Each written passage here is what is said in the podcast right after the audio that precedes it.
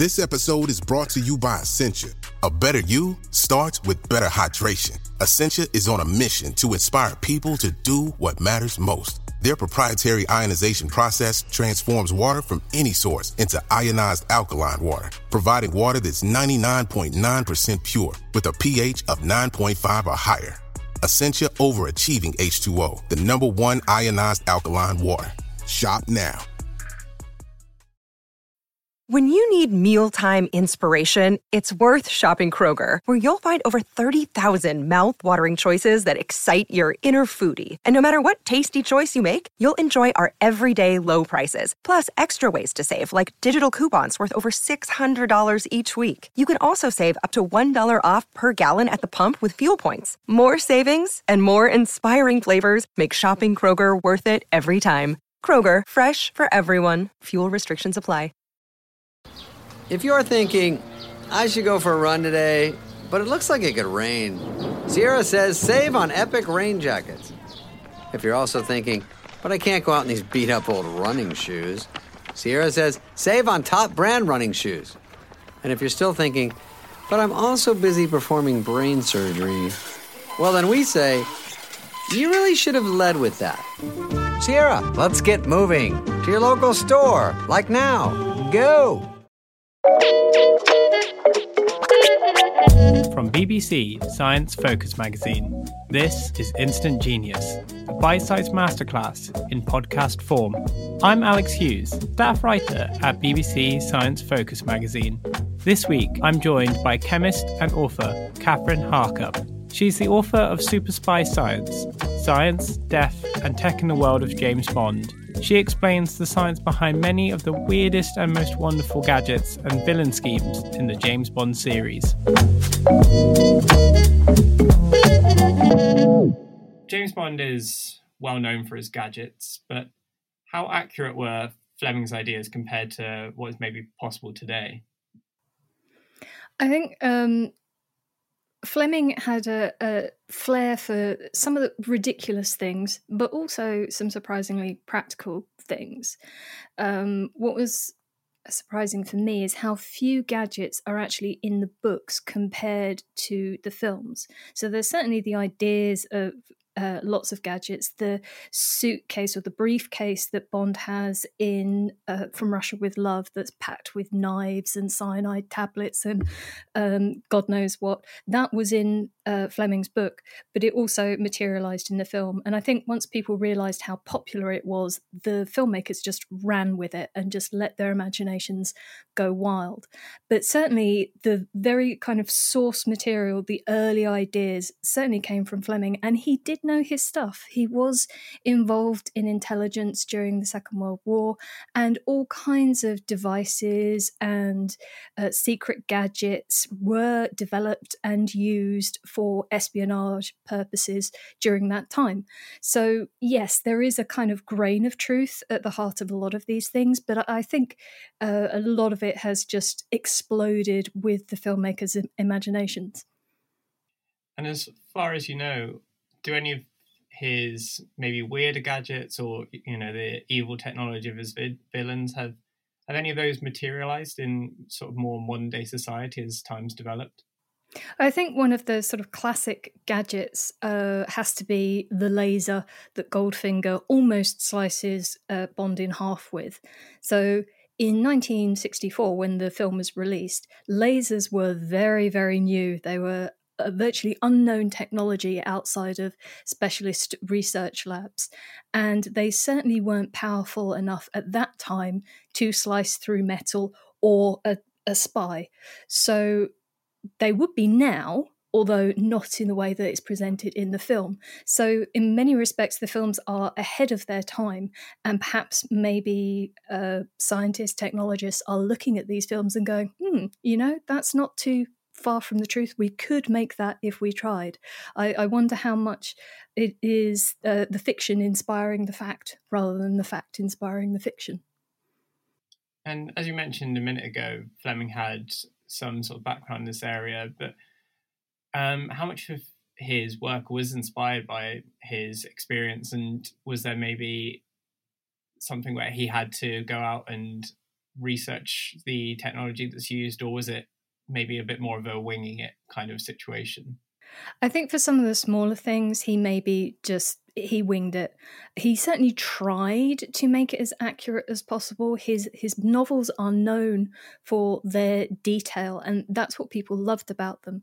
So he did go to the lengths of writing to experts and asking them to check the details that they were accurate. So, for example, the details on guns.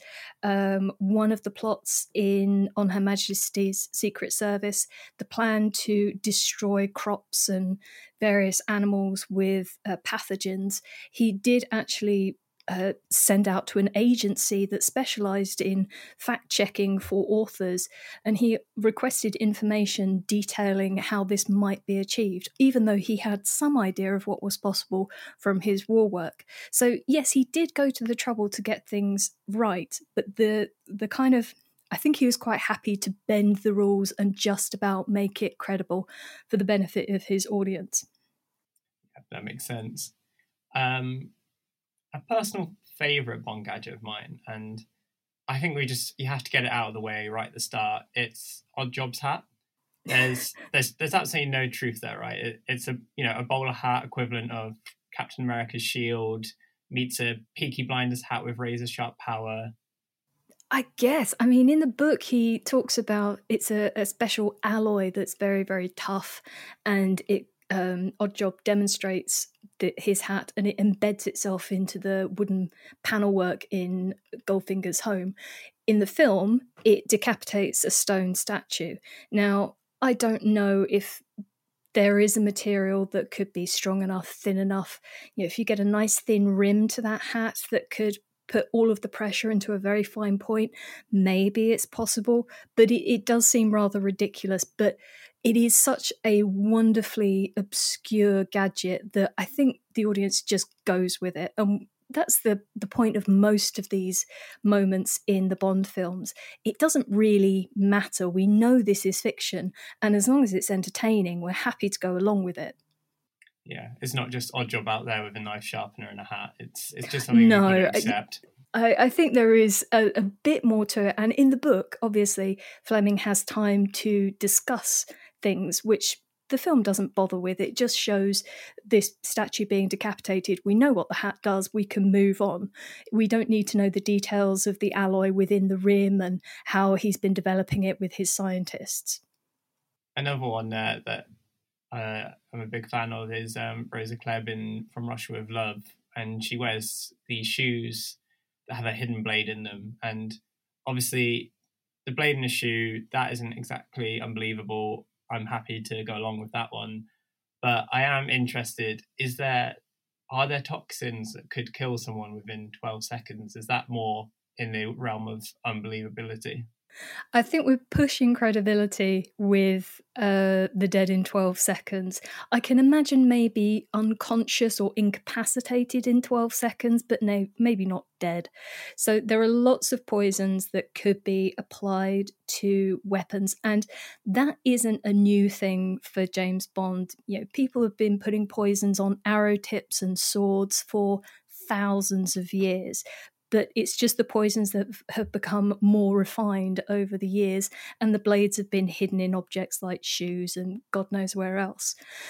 In terms of the poison itself, in Rosa Klebb's case, uh, we're not given much information in the film, but again, uh, in the novel, Fleming has much more time to discuss it, and he reveals um, in a, a later novel after uh, from Russia with Love that in fact it was tetrodotoxin, which is a very well known poison. It is a nerve agent and it is the poison that is found in pufferfish.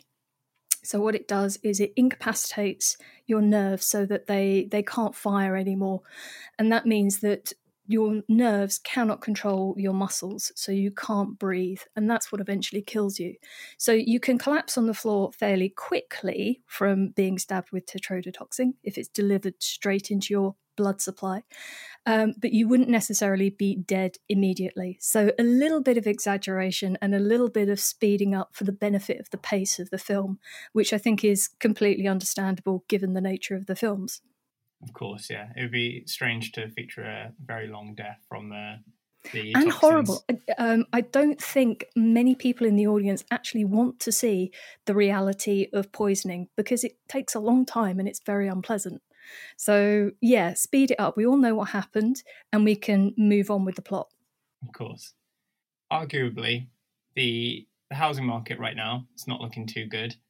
so, if people were to take a note from You Only Live Twice, could they could they live in a gigantic volcano base? You know, is that a possibility if they're looking on Rightmove, or is it just complete fantasy of a James Bond villain? It's an interesting choice for a lair. I mean, it, it is grandiose. It's got all of the um, essentials that you might need.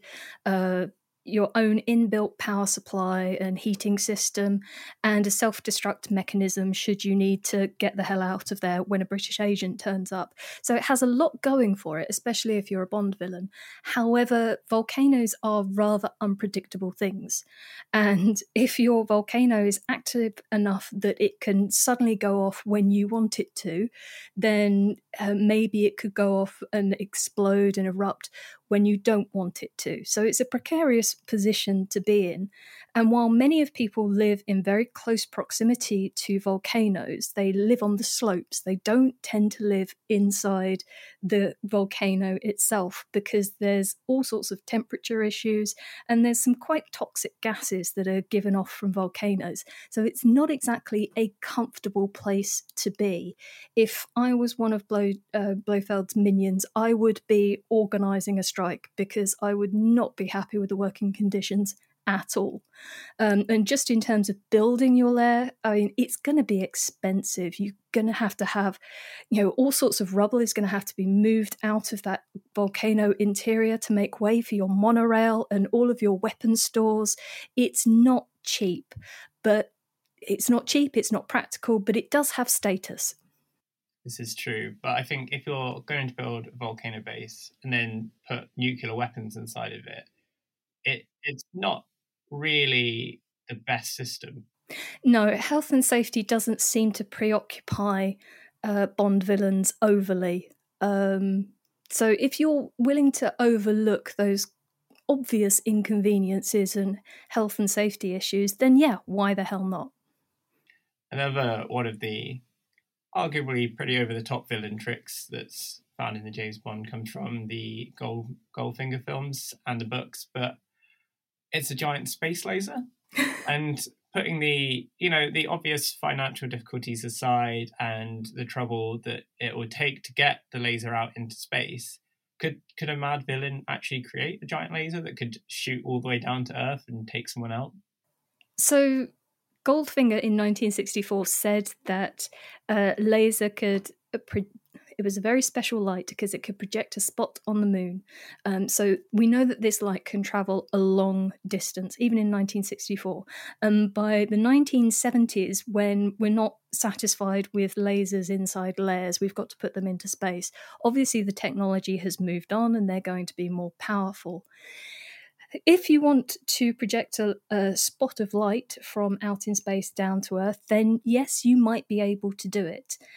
But if you want an, a laser that can not just shine a light on the ground, but it can penetrate through the atmosphere, through water, hit a submarine, heat it up to the point it's going to explode, I think you're going to have some technical challenges. Um, I don't think lasers are powerful enough to do that at all. Um, certainly, I, Blofeld uses a diamond laser because obviously diamonds are, are, great and they have extraordinary properties. So we're supposed to understand that these extraordinary pop- properties make an extraordinarily powerful laser. And that to a certain extent is true. Uh, diamonds have been used to make laser beams and they are very efficient, so they can give out a very powerful beam. But we're not quite at the stage of exploding uh, rockets from space. I'm glad to say. Yeah, it's probably for the best. You you mentioned there the use of diamonds, but they seem to come up all the time in the James Bond series. Is there a reason? Is there any sort of property that makes it so special, or is it just Fleming's maybe has a sudden interest in diamonds that he can't quite shake? Uh, Fleming certainly did have an interest in diamonds, so as illustrated by a whole novel devoted to them called Diamonds Are Forever.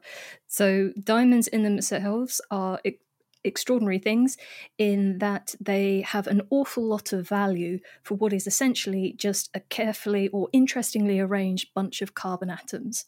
So, in and of itself, the material that makes up uh, diamonds is not very valuable just the fact that it makes these beautiful gems, we give them value because we want them or certain people want them. So the sale of diamonds is uh, very high value because they are just collections of carbon, it also means that they're very anonymous. There is no obvious way to tell where a diamond has come from. And they're very small and they're very easy to smuggle from one place to another. So, as a form of currency, they're very useful, particularly for the sort of criminal organizations that Fleming was inventing for his novels.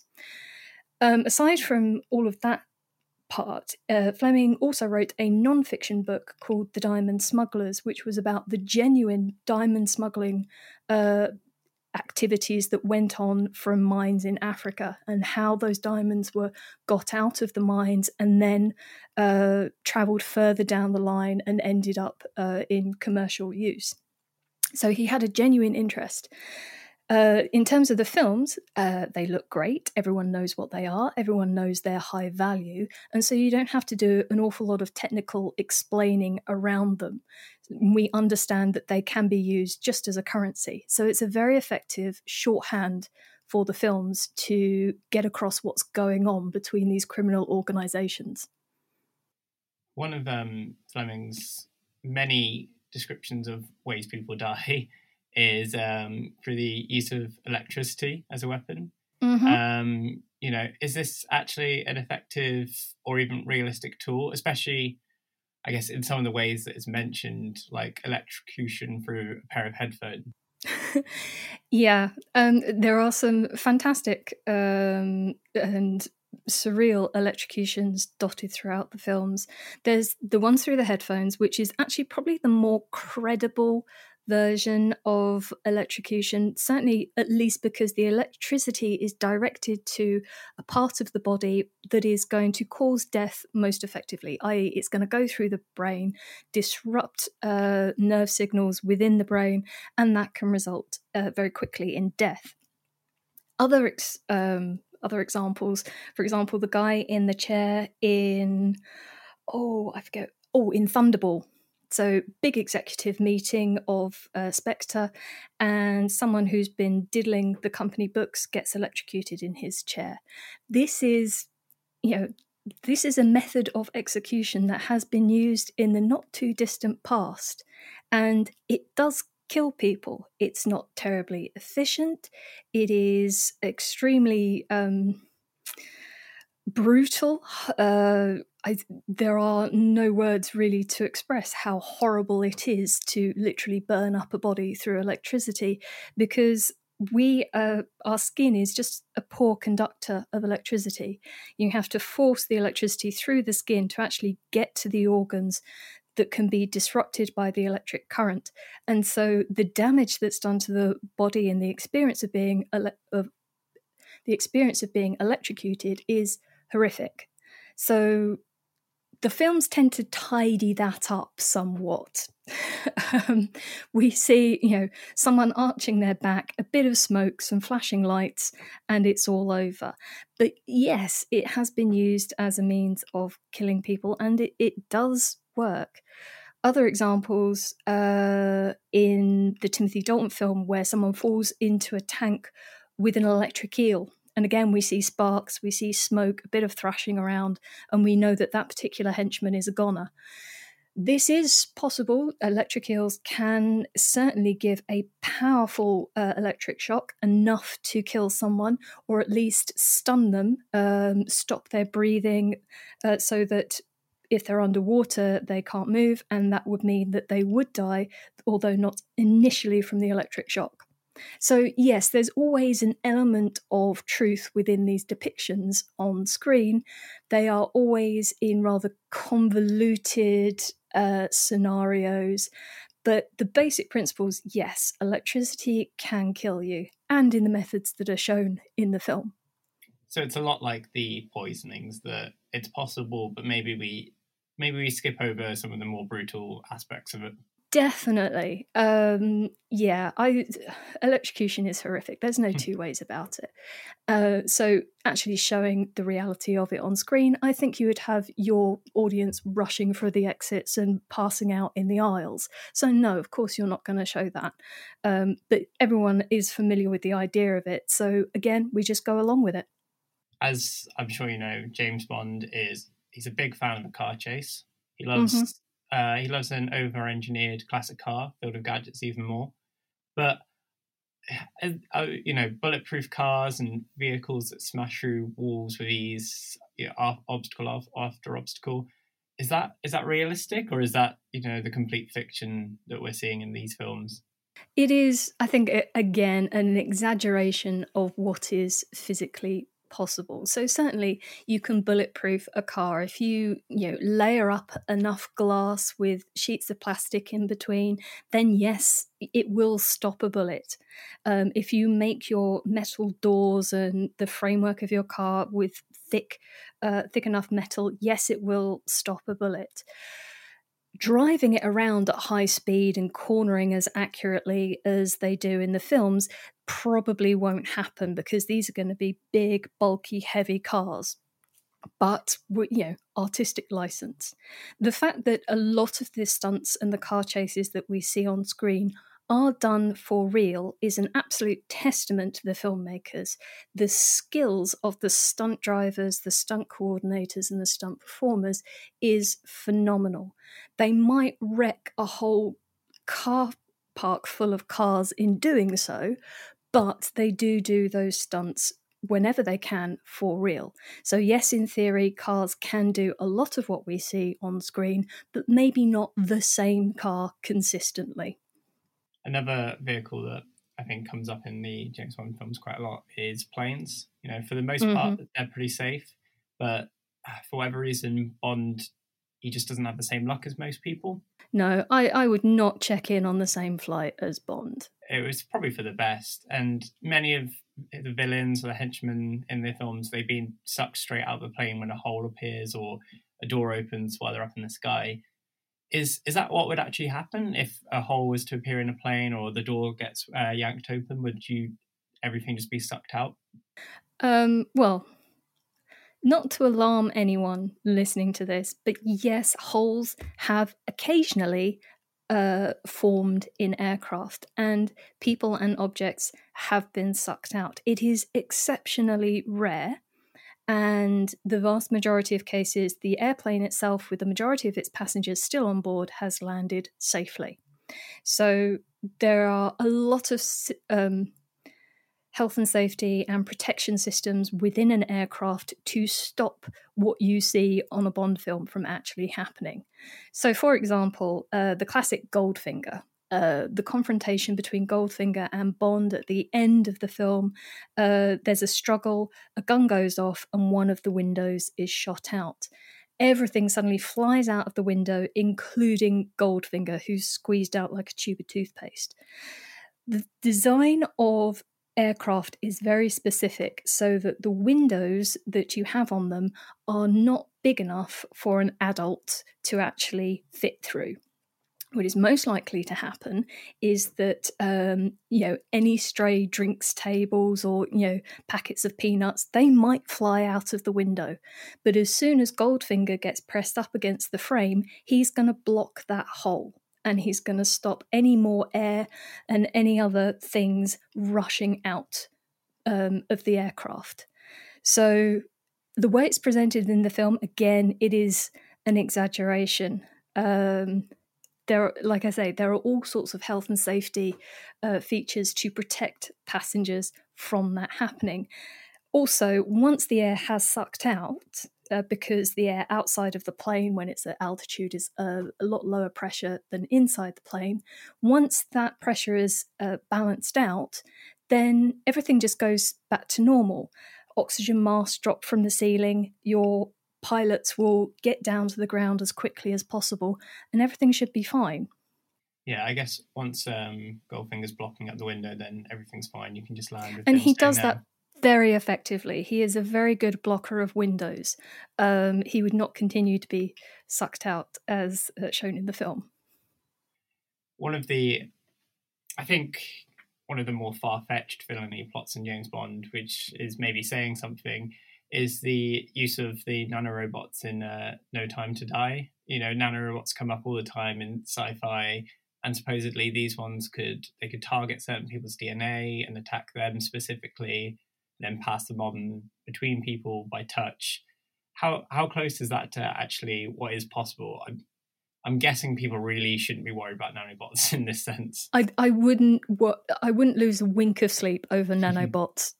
Please don't worry about it. And I have to say, as soon as you said an outlandish plot, I was feverishly going through all of the Bond films to try and figure out where you were going to land on that one because there are so many. Um, but the nanobots, yes. Um, nano technology is brilliant. It is phenomenal what scientists and chemists and technologists can achieve on the very, very small scale. But that's all nanotechnology is. It's just very, very small scale. And the smaller you get, the more difficult it is to get functioning objects, especially something as complicated as a killer robot that hones in on DNA. Uh, there are not to pick it apart, but there are lots of inconsistencies within the films. For example, we are told that once you've got the nanobots, you can't get rid of them, yet they're very easily passed on just by the slightest touch.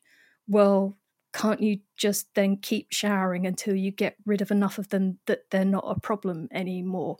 I, I I don't really understand the mechanism of it. I, I really wouldn't worry about nanobots. They are not coming for you. I, I assume that would be the case. for for some reason, I don't think it's just James Bond. It's films in general. They're absolutely obsessed with cyanide, and yeah. based on its appearances in pop culture, you know, it can do everything from kill someone instantly, it can knock someone out temporarily, incapacitate them. What what would that actually do to someone if they ingested it, or is it one of those kind of things that no one really knows and it's just randomly guessed at in films. I think part of the choice of cyanide is that it is a very well known poison, and certain characteristics of it are also very well known. For example, that you need only a very small amount to be fatal and that it kills very, very quickly. That is just kind of generally known. So, again, you don't have to slow down your film with explaining all of that when you introduce cyanide into the plot. For films like James Bond, cyanide also has an association with spies and, you know, their standard issue uh, suicide pill that they get given. And this has some uh, credibility uh, or some historical relevance. For example, in Second World War, pilots who were flying missions behind enemy lines were given L pills and these little pills they were made of glass and inside they contained cyanide so if they were captured the pilot could bite down on these pills, the cyanide would be released, and they would be killed before they could divulge any secrets to the enemy. And the cyanide was chosen for exactly the reasons that I outlined. You only need a very small amount, and it kills very, very quickly. And it is uh, very easy chemically to produce. There is not much to cyanide. Um, the effects it has on the body, apart from being lethal in very small doses, depends on how much you take. So, a small dose, you might be able to survive, uh, but it would be probably quite unpleasant. There would be some vomiting, headaches, disorientation. Uh, the cyanide itself can be quite corrosive, as we saw in Skyfall, but not quite in the way it's shown in the film. So, cyanide, when it's in the mouth, it will be broken down to form cyanic acid, which you would think, okay, that explains half of uh, Raoul Silva's jaw disappearing. Well, not really, because the acid is actually very weak. um, and it will it will do more damage to the tissue, uh, the soft tissue within the mouth, rather than the bones. It's going to be unpleasant, certainly, and there will be damage, but just not in the way presented in the film. Again, it doesn't matter because the whole point of that scene is that for a moment you actually feel sorry for the bad guy. And it's M, the f- person we all love in the films, uh, who has done the wrong thing, or so it is presented in that instant. So it's very useful from the film's point of view. It's just not what would happen scientifically. And on a similar topic, um, one of the scenes in uh, the film Thunderball, it mentions what they call a gamma gas. That is, it's oddly specific in its use. What is this meant to be something specific, it, like a real thing, or is this just something that was maybe made up for the James Bond world? Um, the gamma gas that's used, there is a moment, it's used uh, a couple of times in the film. And the first time it's used is kind of a, a test run. So there's a pilot that needs to be got rid of so that uh, a Spectre double can be put in his place and hijack a plane to get rid of this pilot, what they do is they spray this gamma gas in the guy's face and he collapses on the floor. However, the person who does the spraying, who's literally just a few feet away, plus the other people in the room, none of them are affected by this enormously potent, powerful, highly toxic gas. And so this seems to be a bit of a, an exaggeration for the benefit of the film. However, watching this back recently, this film was made in what 1965 something like that. It made me think of a real life case that happened much more recently and that was Kim Jong-nam who was sprayed with something in the face when he was in an airport and he later collapsed and died. However no one else in the airport was affected and it just seemed to be him and this was because it is believed that a specific nerve, agent was used. And the idea of this nerve agent is that you store it and you administer it in two parts. So one person goes up to your victim and sprays them in the face, and another person goes up and wipes uh, a liquid from a cloth on their face. And then on the face, these two chemicals combine to make the poison, and it can take effect. Uh, meanwhile, the two people that administer the two components are in theory fine. So perhaps in the film, before we see this guy being sprayed with a gamma gas, maybe there was something on a hotel towel that he wiped his face with, and the two reacted together and made uh, something toxic that killed him but left everyone else fine. So, in a way, it was actually more accurate than I think perhaps the filmmakers intended. I think a good way to end is to ask what your favorite um, Bond gadget or evil villain world ending tool is, which is either the one that you deem the most believable or the one that just sticks out in your mind as a personal favorite. Okay, um, it's probably going to be a controversial choice, but I will go with Gustav Graves' um, solar mirror because it's nuts um, the idea that he has launched this huge satellite that when it spreads out this big parabolic mirror, mirror, it focuses the light from the sun down onto the earth into such a powerful beam that it just destroys everything in its path. It is absolutely the grandiose nonsense that you would expect for a Bond villain. But it does have, again, a grain of truth. Um, apparently, uh, back in, I think it was the 1980s, there was a project to launch uh, satellites containing parabolic mirrors that would focus sunlight onto the ground, not to destroy what was on the ground, but simply to illuminate parts of the earth that didn't get much sunshine, just to extend the day, um, maybe just make living in those environments better. Uh, the project never really uh, got off the ground after the first satellite. Uh, it didn't deploy. The first satellite worked. I think the second satellite didn't deploy its mirror properly. It was all too expensive and it got shelved. And they moved on to other things. But certainly the idea was there, and what seems like complete nonsense in the film has that wonderful grain of truth that you think, well, maybe. Um, probably not, but it is good fun. Thank you for listening to this episode of Instant Genius. That was Kathryn Harkup. If you want to know more about the science of James Bond, check out her book, Super Spy Science. The Instant Genius podcast is brought to you by the team behind BBC Science Focus magazine, which you can find on sale now in supermarkets and newsagents, as well as on your preferred app store.